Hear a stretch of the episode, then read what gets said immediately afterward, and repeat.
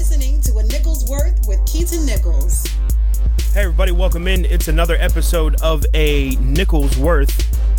I'm your host, Keaton Nichols. You can check me out on social media at Keaton D. Nichols. That's at Keaton D. Nichols. Appreciate everyone joining us. We got we're going live on Instagram and Facebook right now. Make sure uh, if you are listening in on either platform that you give this a share on your timelines or on your stories for the day because you never know who could benefit from this very information, especially on this being a very heavy Monday, uh, heavier than most. Uh, I hope everyone had a great weekend.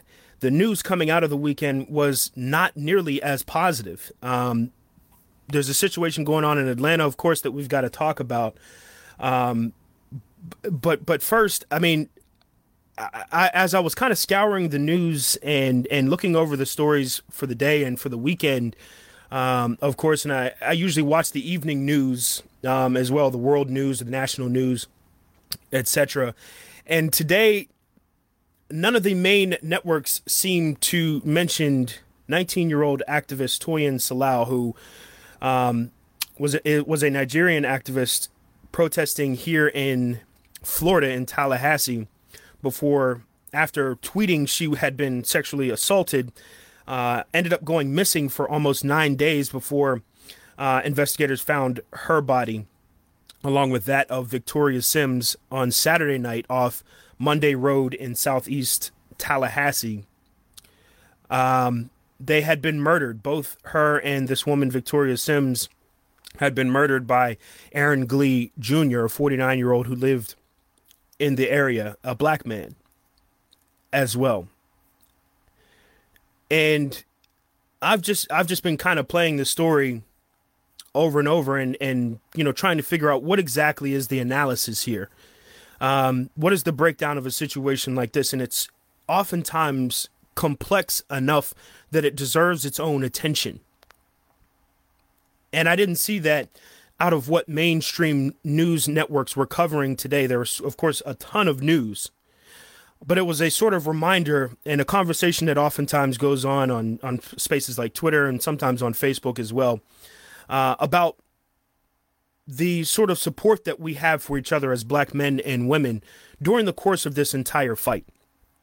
And, you know, something that Dave Chappelle had mentioned in his new stand up special, um, you know, was something to the effect of you know, people oftentimes don't have the capacity to process everything. We're so quick to try and get back uh, to the way that things were, um, or to you know get back our, our our sports leagues, to get back our shopping, um, the things that typically will distract us from stories like this. Hearing about a 19 year old who, after reaching out saying, "Look, this ha- I've been sexually assaulted. Here's what the guy looks like."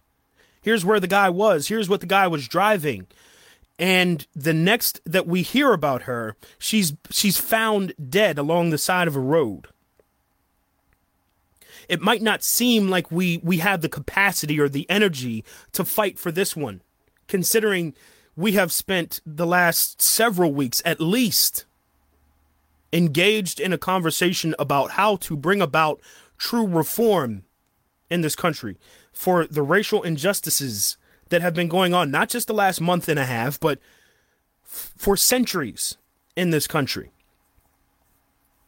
And it might seem like a lot to also include this as a part of our conversation about how we've got to get better. But when, when it comes to our conversations and our community work as men and women, black men and women, it's critical. It's critical that we stay united on this front. I think you know one of the many sad things that I I, I saw coming out of this story was that I, I thought about who who was there to protect Toyin. You know, who who was it? Whose whose job was it? In effect, we know that there are certain individuals and certain institutions. We've been studying this a lot that cannot protect us as a people. We've heard that from a number of you know, folks that call themselves a part of the system, and a number of those that have constantly been afflicted by the system for years. We've seen that. And and what I couldn't get over was who was supposed to protect her. There's still a lot of details, yeah, of course. But who was supposed to protect her in that instance? I haven't gotten an answer for, for, to that today.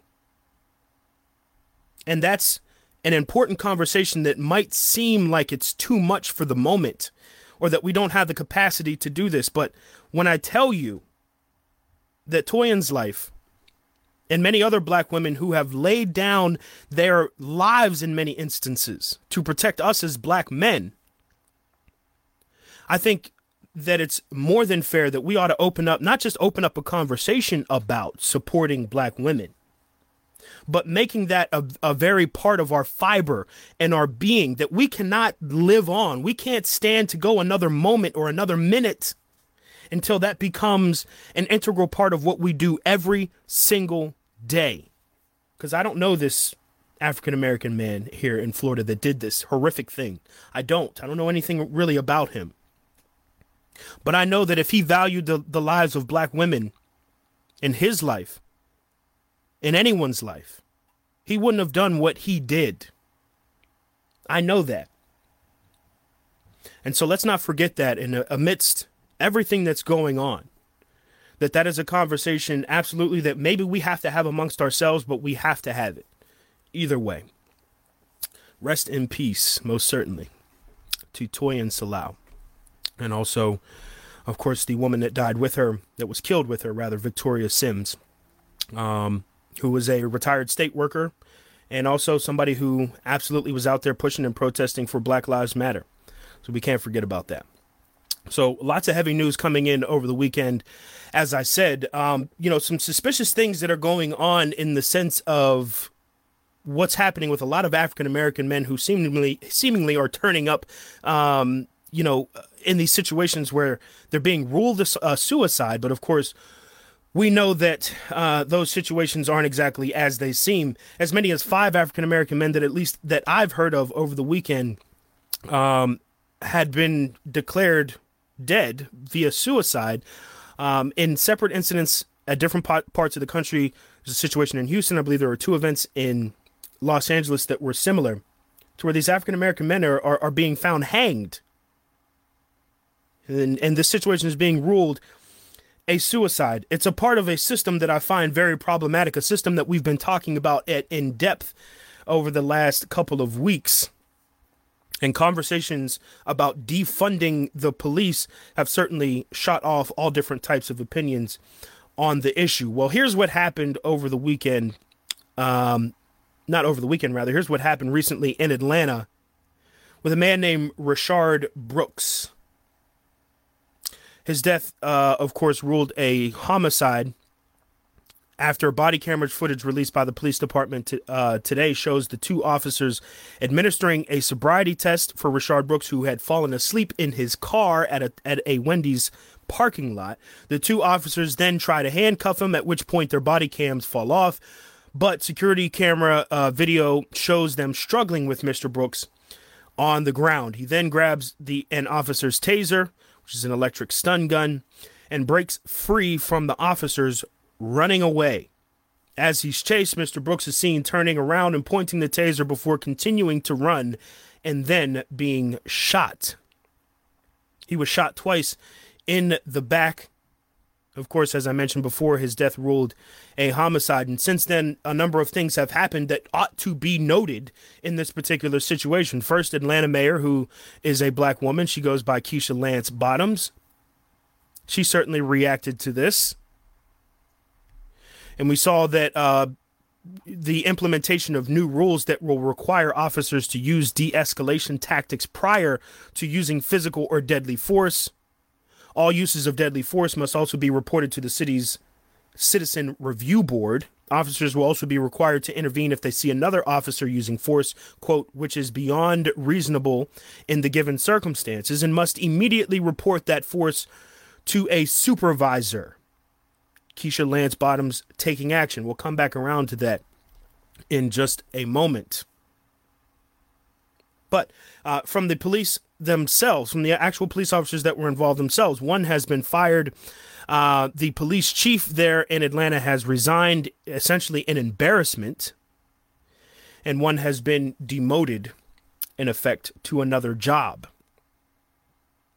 And so, what does the response to these kind of things say about our ability as a society to truly reform the police, which seems to be the alternative to defunding the police. As I'm as I'm watching this argument go down, it seems to be a big a big split and divide in the water uh, among Democrats, among you know Republicans, black people, white people, general citizens that are just concerned about all of this.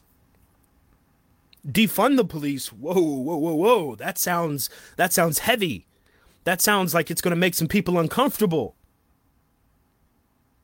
Right? But but rethinking the police or or rethinking the rules that police oftentimes have around their jobs, maybe that is an appropriate alternative to what we see going on. The response to what we are getting from representatives, in my view, is not equal to the atrocities that we are seeing on our TV screens and on our phones and in our laptops. That's it's not equal. I saw the entire video of what happened with Rayshard Brooks, and again, it's hard for me to watch this kind of thing.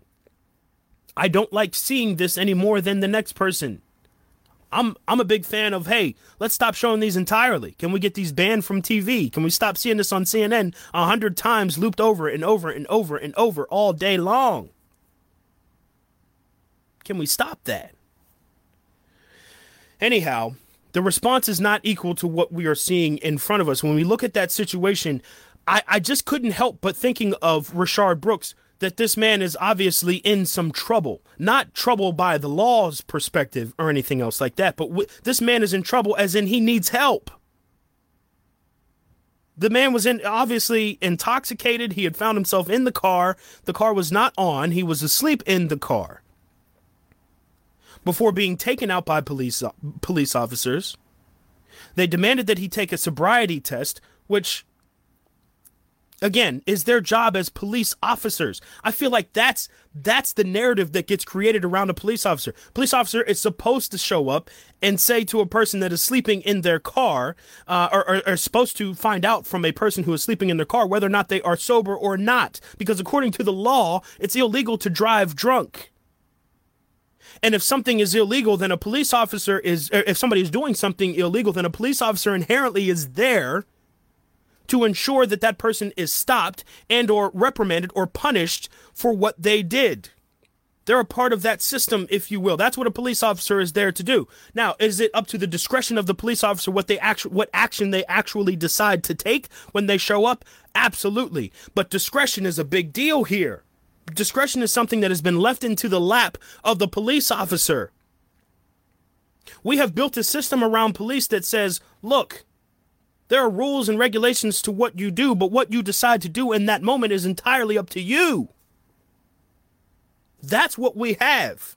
If we are willing to, in the same breath, accept that there are bad apples in the police department, at the very at the very least, the bottom line, the bare minimum, if we are willing to accept that there are bad apples in the police department, then we cannot have a system that is predicated on all of those apples, bad or not, making the proper decision about what to do in a situation like we saw in Atlanta just this past week.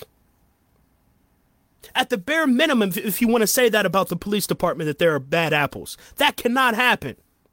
What I saw on that video were officers that had a choice about whether or not to do the right thing.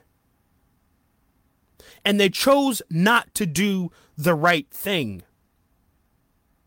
That is not something that can be pushed out. That's not something that can be fixed with a simple rule change. As we heard from before, uh, Keisha Lance Bottoms, who's not the only mayor, by the way, that is implementing new rules as a way of trying to protect African American citizens of their city de escalation tactics prior to using physical or deadly force? All uses of deadly force must be reported to the city's citizen review board. Well, what about this guy? What about Rayshard Brooks? He's already dead. He can't present his case in front of the citizen review board because he's already dead. What are we supposed to say about something like this? What are we supposed to do about something like this? Write another policy? I mean, last week we were talking about, uh, you know, no more chokeholds and and and and no knock warrants. No knock warrants. They're by the way, they're in Louisville, Kentucky, where they still have not arrested the officers responsible for killing killing Breonna Taylor. I mean, think about this. We're talking about no no knock, no more no knock warrants. I need something more effective than that. Officers went Man, this gets me every time. Officers went into Breonna Taylor's home and shot her eight times. I don't know if anyone's ever fired a, a, a, weapon or know the impact of that kind of moment, but they shot her eight times. Think about it. Bang, bang, bang, bang, bang, bang, bang, bang into her body eight times. And we're talking about no more no knock warrants? Are you serious?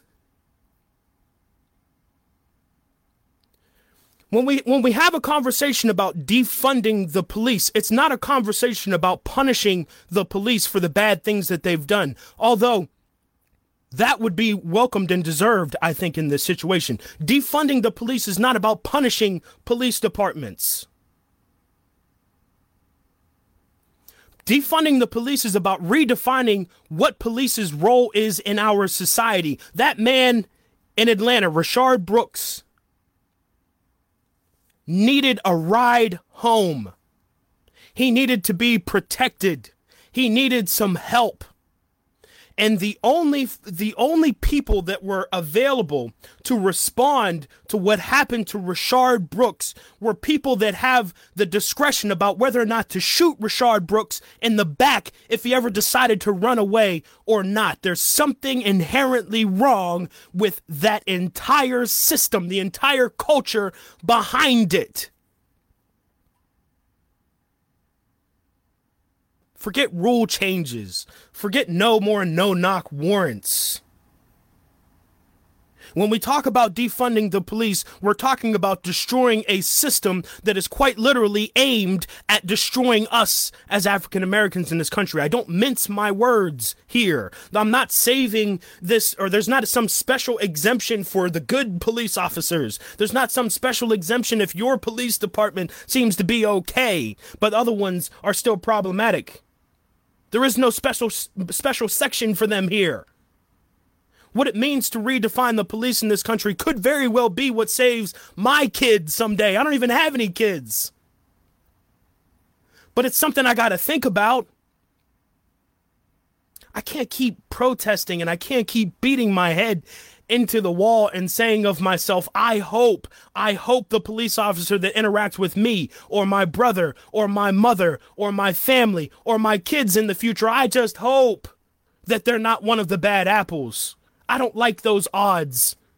I think that we're all underneath the pressure of those odds every single day. And it doesn't really seem to matter what rule changes are there. You can't choke him out. Well, I guess I'll put a knee on his back. I can't put a knee on his back. Well, I guess I'll shoot him while he runs away. What we're talking about here. It's we have to think of this from a more logical perspective. It's something that makes more sense for our communities. While I might employ the services, let's say, of a large dog or a wolf, let's say, with very sharp teeth, if I can train that wolf, I might employ the services of that wolf to go hunting other dangerous animals. They might be pretty good at helping me hunt dangerous animals. But what I'm not going to do is I'm not going to hire that wolf. I'm not going to employ that wolf to babysit my children. I'm not going to allow that wolf to be alone with young my young kids. And then say, well, it's the wolf's discretion about whether or not he wants to kill my kids or not. But I'm going to leave that up to the wolf. That's what we've said of police departments in our country. They're wolves capable of very dangerous things. But when they're put into a situation that requires care instead of force, they seem to fail again and again and again when it comes to people that look like me. How am I supposed to be okay with that? How am I supposed to feel comfortable with incremental change because of that? I can't. That's what upsets me when I look at the news and, and, and when I look at everything that's going on, I say to myself, I can no longer go back to the way that things were ever again. that in this moment, a moment in time that is critical to change and to bringing about change, we can't pass this up. I can't imagine in six months going, hey, you remember when all that stuff was happening all around the country with in the wake of the death of, of George Floyd? You remember that? I can't imagine myself saying that because from now on, I, I can't let this go. I can't go back to normal life. I'd love to see basketball and football and sports. I'm a big sports fan.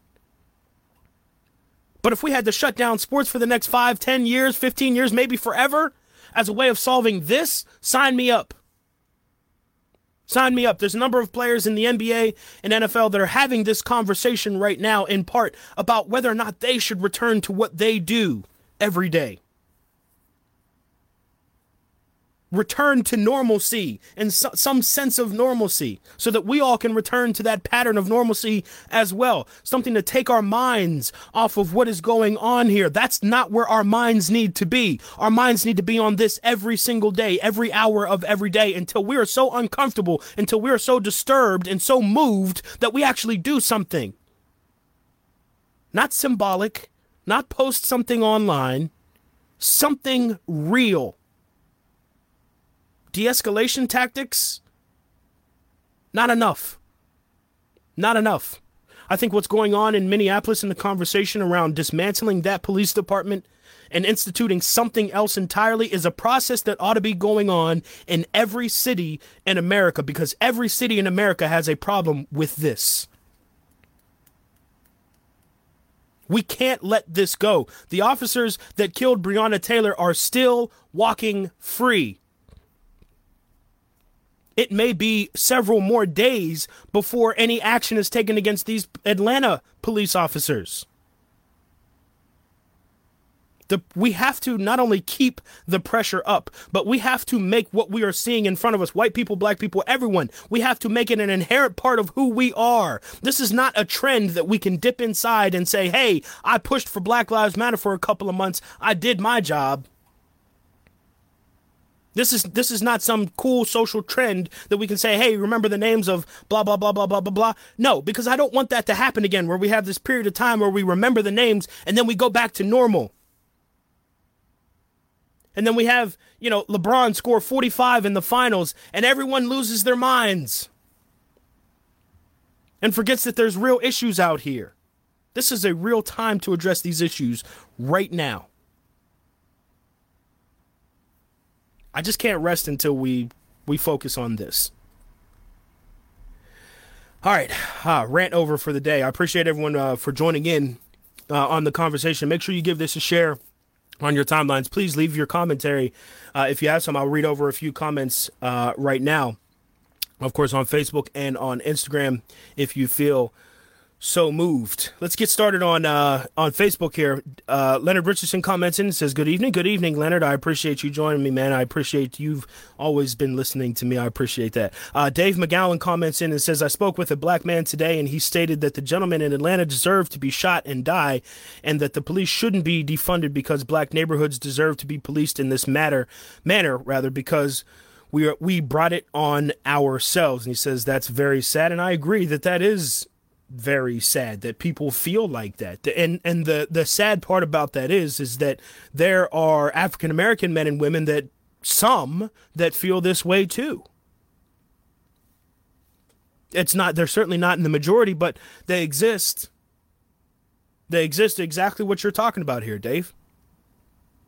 And and I actually had a conversation with somebody the other day and they said that they felt overwhelmed because while it seemed it was easy to identify the white people that didn't exactly value uh, black lives. It was kind of easy to identify those. When when you found out that there's somebody black that also doesn't I, doesn't value black lives, it hurts even more, maybe twice as much. Because you think to yourself, "Oh my goodness, how could you possibly have come up with this conclusion?" Being a black person in America, how could you possibly have come up with this conclusion? Malcolm X talks a lot about how much systems, in effect, have taught us as African Americans to hate ourselves. Man, Malcolm was just a brilliant, brilliant, brilliant man. And I suggest anyone that is looking for some inspiration in this moment, by the way, and is looking to see to see has there been anyone that has spoken on this in the past? Where can I go for guidance? What should I do in this moment? Listen to yourself uh, some Malcolm X speeches. They're all on Spotify. You can get them on YouTube. Find it and listen. Really listen to what he's saying. It's, it's freaky because it's like he could have done it last week, could have done the speech last week, and it's just as relevant. But this is a part of that, right? What value do we see in ourselves? We say that Black Lives Matter, right? But what value do we see in ourselves as well? Do we think to ourselves, we see these images of us being killed so much and so often on TV that maybe we did deserve that? I, I already hear people saying, well, he shouldn't have ran away. what? He shouldn't have struggled with the police officers. And, and, and where in there does that do we get the deserving of being shot twice in the back as he ran away? Where do we get that? Don't just be a fan and don't just support people that you can morally defend in some argument in an argument with some people that have no idea what the value of black lives. Don't do that. Don't pick and choose which black lives are valuable. Don't say, well, black on black crime. Don't do that. Because what you are doing inherently is you're saying that, look, my people are worth less. And to some groups, they're worthless entirely. Going back to my first story, I'm talking talking about the 19 year old Nigerian activist uh, Toyin Salau that was that was killed in Florida. There's a responsibility there. You have to understand the value of her life to be upset and to want to take action based upon what happens there. You have to understand the value of black life. And there's too many of us as African Americans that don't. We don't believe in ourselves and we don't believe in people that look like ours look like us either. This is sometimes the case and it's very unfortunate. We've got to see that. We've got to understand that and don't let anyone else define that for you. Thanks for the comment, Dave. Uh, he said also we should stop crying over spilled milk. Um, I don't know what that was in reference to, but let me know at the end of the comments and I'll get right to it. Uh, Gina Del Rio comments in. I appreciate you, Gina. She says, "What should district attorneys' offices be doing from your perspective?" And legislators. Um, I think that this is a major key. I think district attorneys have oftentimes played the role of, um, you know, they, they play a public role of being this character or this person that is there to prosecute you know crimes that happen in your city or I guess in your area, however you want to look at it. They're the ones that are responsible. Their office is responsible for leading out the legal process that is going to hold people who have committed crimes out on the street accountable for what they did. And I think if you think about that from a very raw definition and just a very raw perspective, what we saw, for instance, in Atlanta um, this past week that was the kind of behavior that the district attorney ought to be looking at and saying of themselves, this is wrong. And I, as somebody who prosecute things that are wrong and, and, and protect the public by keeping those perpetrators off the streets, I, as that person, need to take a serious look at people who work in my office. Technically, police officers are all a part of the same team as district attorneys, prosecutors, etc. They're all on the same team. And I think if there's anything that district attorneys' offices ought to be doing, it's separating that line of, of friendship or uh, uh, I don't know what the quite uh, maybe uh, companionship that disallows them to be able to see these officers' actions as criminal. I think that can happen in a number of ways in Philadelphia. Um, the district attorney there used to be a defense attorney, Larry Krasner. He's been extremely progressive on these kinds of issues and has continually. I mean, we know over there in Philadelphia that he's no friend. The police are no friend of his. He's no friend of the police. As a defense attorney for all those years.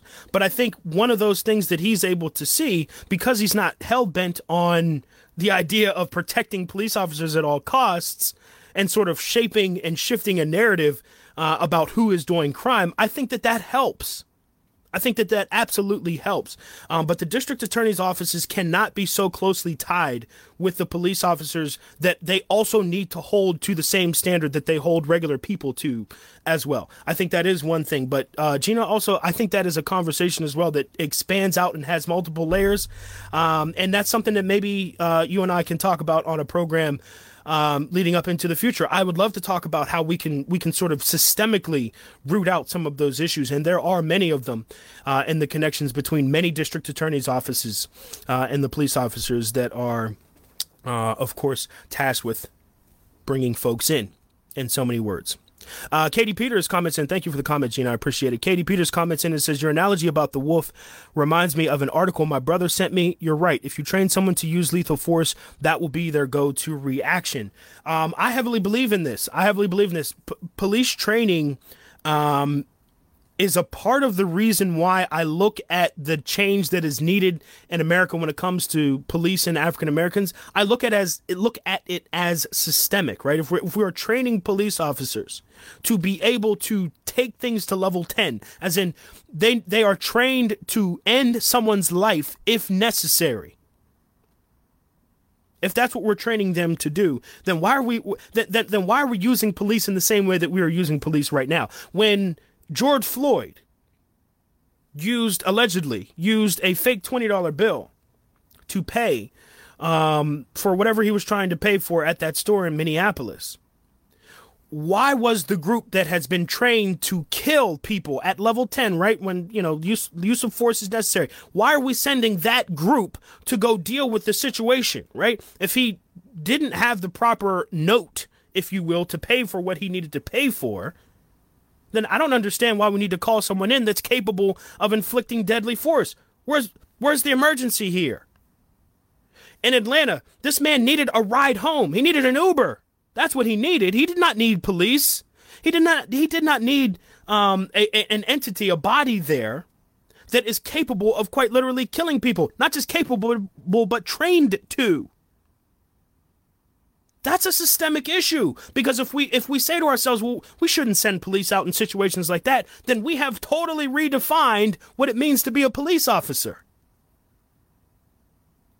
I don't, you know, if if, if my tail light is out, I don't want somebody who has the opportunity to shoot me in the face and to be defended by many people after that. I don't want that person pulling me over and telling me that my tail light is out. You know, it'd be nice for somebody, uh, maybe who was a, a, an electrician or a mechanic, that could say, hey, I could either fix that for you or I can guide you and direct you to a place where you can get that fixed.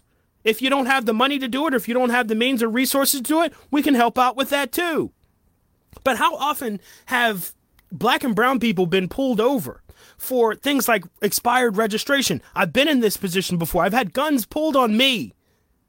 Man, that was a scary night. I've had guns pulled on me because the car that I was that I was riding in, full of black people by the way, had an expired registration. Guns were pulled on us.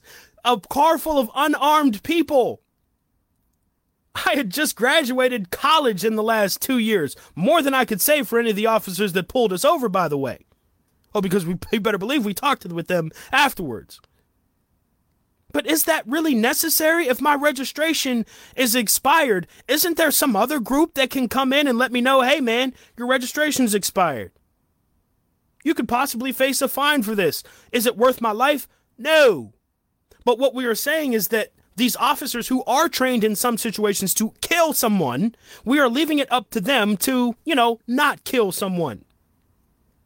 And we've seen that they're capable of doing this. There's plenty of stories that we can juxtapose up against these ones of stories where there have been people who are not black who have gone so far as to even attack police officers in some instances. Forget stealing a taser. How about inflicting physical harm on a police officer? And that person was not shot, they were not tased, they were not detained in any sort of violent way. So we know that there's the they have the ability to. And what the the big problem that a lot of us have that are protesting all around the country, a big problem that we have is that we have left it up to discretion and discretion is killing us. It's just us. We can't have both in the same area. It just doesn't work. Whew. Thank you for the comment. I appreciate it, Katie, as always. Um, Leonard Richardson comments and he says, as long as you have racist people like Nesby running things, you're always going to have these problems. Now, John McNesby is uh, the uh, FOP uh, head president, I'm sorry, there in Philadelphia. He has been an opponent of progress for years. And the way that these these kinds of things are set up, you know, these cities are making negotiations oftentimes with a, a union chief like John McNesby in the case of Philadelphia.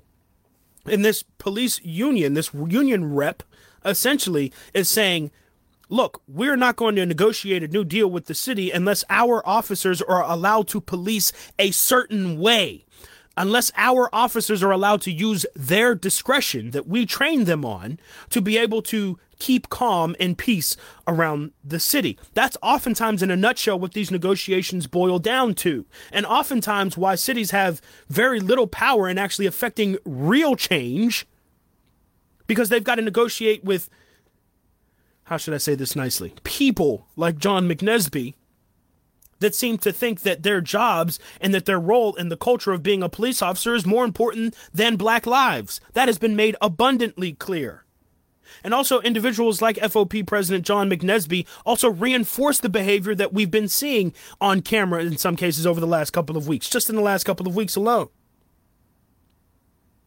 They reinforce that because these officers know that they can use their discretion and they can kill somebody. They can kill a kid, a 17 year old kid in East Pittsburgh. They can shoot him as he's running away. And the idea will be well, if my discretion was that I was fearing for my life or that I felt that this needed to be done, then it's A OK. That's the definition of police. When we say defund the police, that's what we're talking about dismantling. That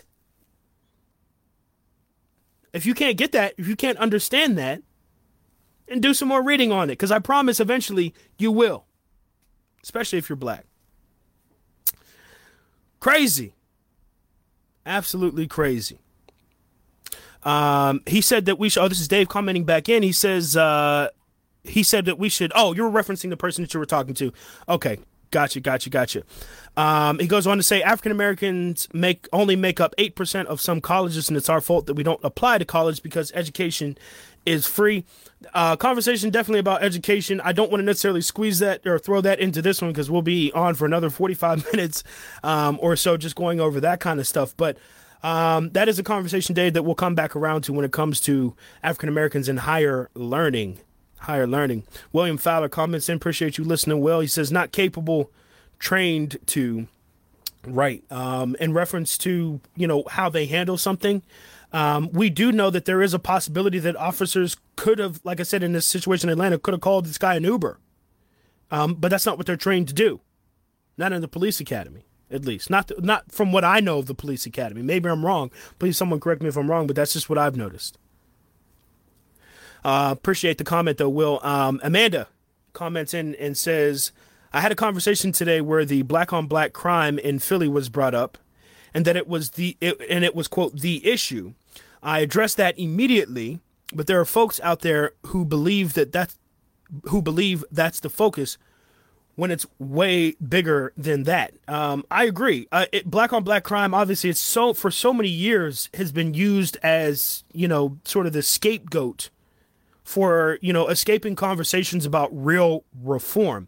Um, and I see spacklings of that coming up with this situation in Atlanta. Just so many people saying, "Look, you know, it, it, it, he shouldn't have, right? He shouldn't have done this thing," almost as if, you know, these sort of actions, these non-lethal actions, are considered egregious enough to take a man's life. That's the real conversation, right? And that's sitting like over here. The conversation about black on black crime is like way over there. Way over there.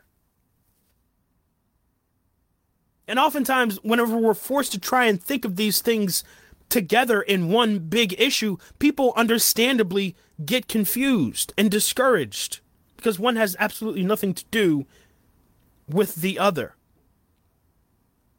but it is an issue that I think a lot of people will jump to defend the lives of police officers or defend police officers rather when they take a black life because of something like that. Well, you know, you know how they are, right?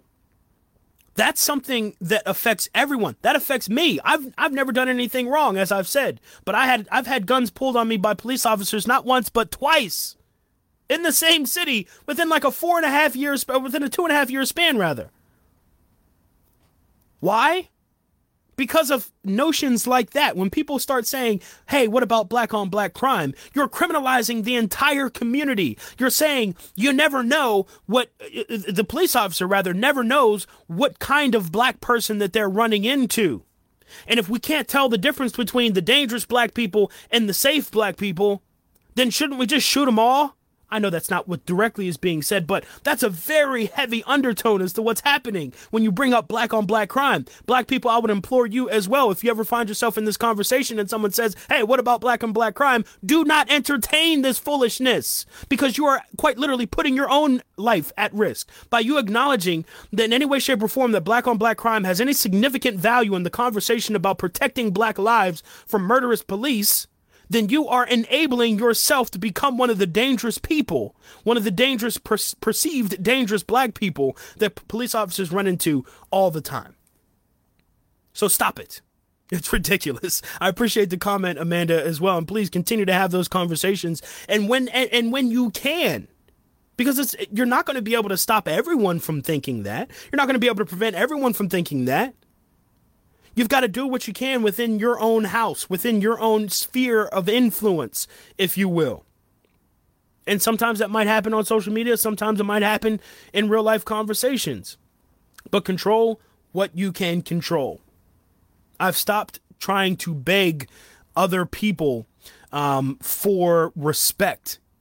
I, I, I stopped having uh, I, I stopped pushing to get other people and other groups to respect me. I'm worthy of respect. I know that.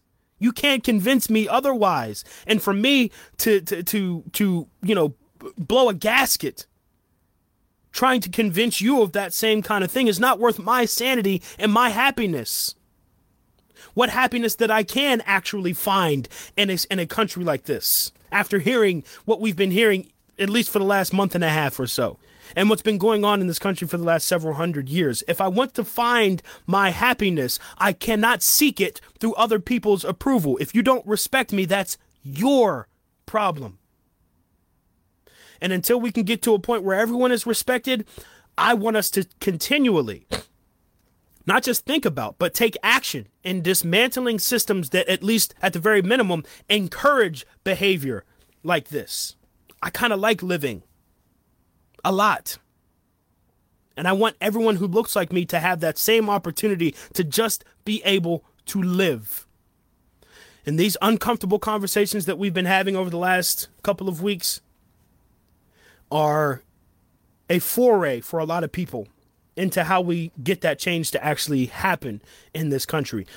Buckle up, folks. We're in this for the long haul. I don't want this I don't want us to forget about any of this stuff in a month or in 2 months or in 6 months or in a year.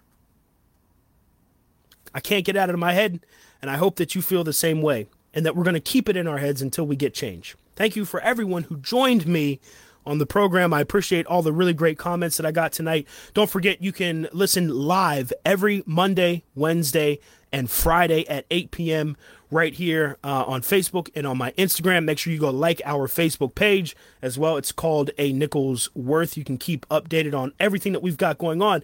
And sneak preview for those folks that are still on. I appreciate you joining us next uh, next Monday. We're going to be having a sit down, uh, of course, with our friend Philip Roundtree. Um, another host and uh, a podcaster who's talking about the issues as well. We're going to have a uh, meetup next Monday as well to talk about some things. A special edition of a Nichols Worth um, as well coming up next Monday. So make sure you are there for that. And please give this a share on your timelines if you feel someone else could use this information. I will see everyone on Wednesday. Everybody stay safe. Thanks for listening to a Nichols Worth. To hear more episodes and help support the podcast by giving a monthly donation, go to anchor.fm slash a Nicholsworth and click the support button.